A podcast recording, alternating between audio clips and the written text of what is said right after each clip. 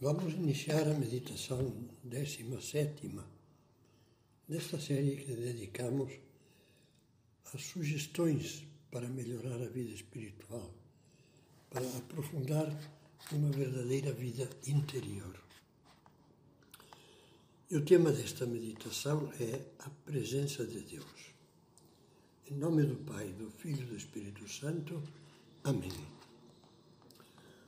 Pouco tempo antes de falecer, São José Maria Escrivá dizia a alguns dos que estavam perto dele: Rezem por mim, para que seja bom.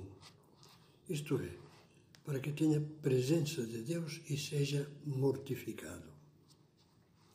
Pode parecer pouca coisa. No entanto, a Bíblia dá-nos como sinal de santidade em muitos livros da Bíblia, Gênesis, Salmos, etc. Dá-nos como sinal da santidade precisamente caminhar na presença de Deus. De homens justos dizia, caminhou na presença de Deus. Ter presença de Deus é, antes de mais nada, tomar consciência de que Deus vive e está sempre perto de nós, que nos vê, que nos ouve, que nos acompanha com amor e se interessa como Pai até pelas menores coisas da nossa vida. Creio que nos pode ajudar a perceber o sentido desta realidade recordar três passagens do Evangelho. Você se lembra do pardal, sim, do passarinho? Jesus dizia: Olhai os pássaros do céu vosso Pai Celeste os alimenta. Será que vós não valeis mais do que eles? E também não se vendem dois pardais por uma moedinha. No entanto, nenhum deles cai no chão sem o consentimento do vosso Pai. Não tenhais medo, vós valeis mais do que muitos pardais. Tudo isso é presença de Deus Pai, vosso Pai. Você se lembra da última despedida de Jesus? No dia da ascensão?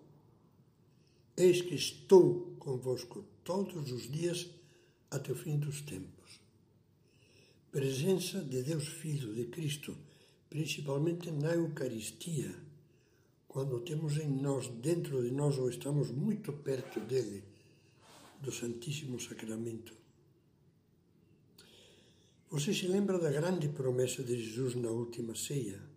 Eu pedirei ao Pai e Ele vos dará outro Consolador, o Espírito Santo, que ficará para sempre convosco, o Espírito da Verdade, que permanece junto de vós e está em vós.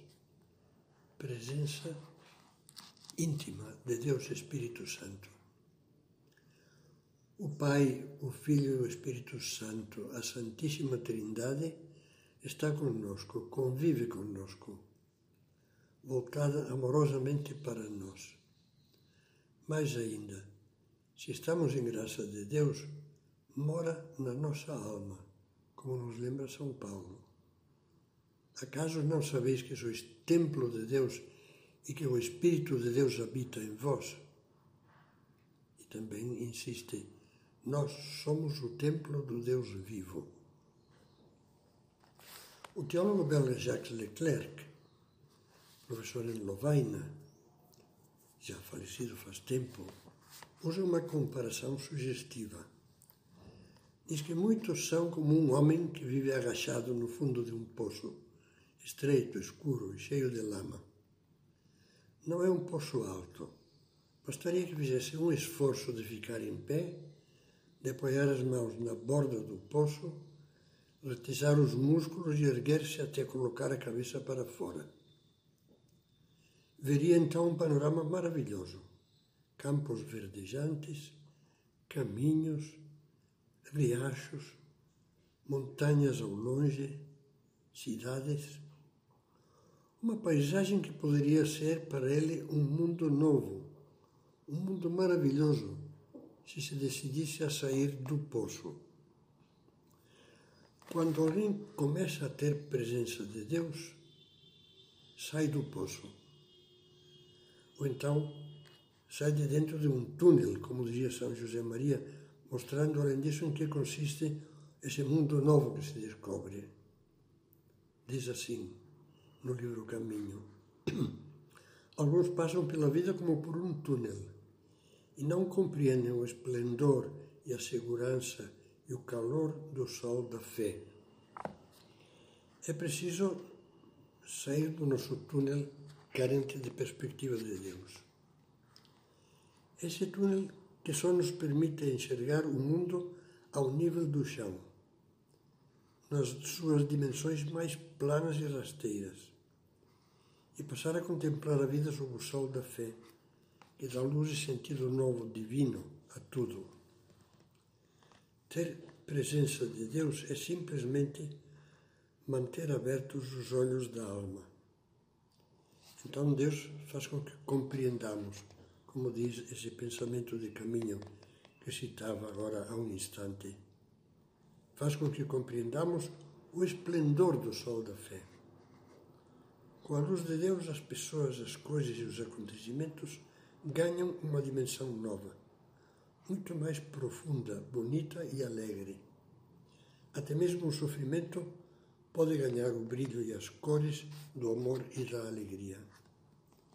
Que pena que tantas pessoas, sobretudo jovens, mas de todas as idades, se enfiem no poço das redes sociais para viver no meio de vaidades, eu chamo a fogueira das vaidades, como aquele livro de Tom Wolfe, Fogueira das Vaidades, de, de, de tolices, de conversas bobas, de exibicionismo.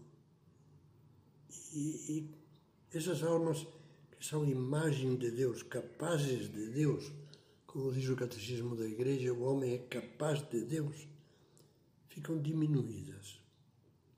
Não ganham essa dimensão nova, mais profunda, bonita e alegre. Depois, o livro Caminho, nesse ponto citado, fala da segurança do sol da fé. Com a luz de Deus, a alma se enche de confiança, de segurança. Aconteça o que acontecer, podemos afirmar com convicção o que dizia São Paulo: Se Deus é por nós, quem será contra nós? Quem nos separará do amor de Cristo? Tudo contribui para o bem daqueles que amam a Deus. E, em terceiro lugar, o calor do sol da fé. Tendo fé na presença de Deus que nos vê, que nos ouve, que nos acompanha, que nos ama, podemos sentir aquele aconchego que, mesmo na proximidade da sua paixão e morte, Jesus sentia. O Pai que me enviou está comigo. Ele não me deixa sozinho, porque eu sempre faço o que é do seu agrado. É o calor do carinho de Deus, nosso Pai, que a fé nos faz experimentar. Entendemos então o mandamento da alegria que dava São Paulo. Alegrai-vos sempre no Senhor, repito, alegrai-vos, o Senhor está próximo. Não vos preocupeis com coisa alguma. A presença de Deus, como vemos, leva a viver todos os instantes da nossa vida com espírito cristão, esperança e alegria. Aprofundaremos um pouco mais nisso nas próximas meditações.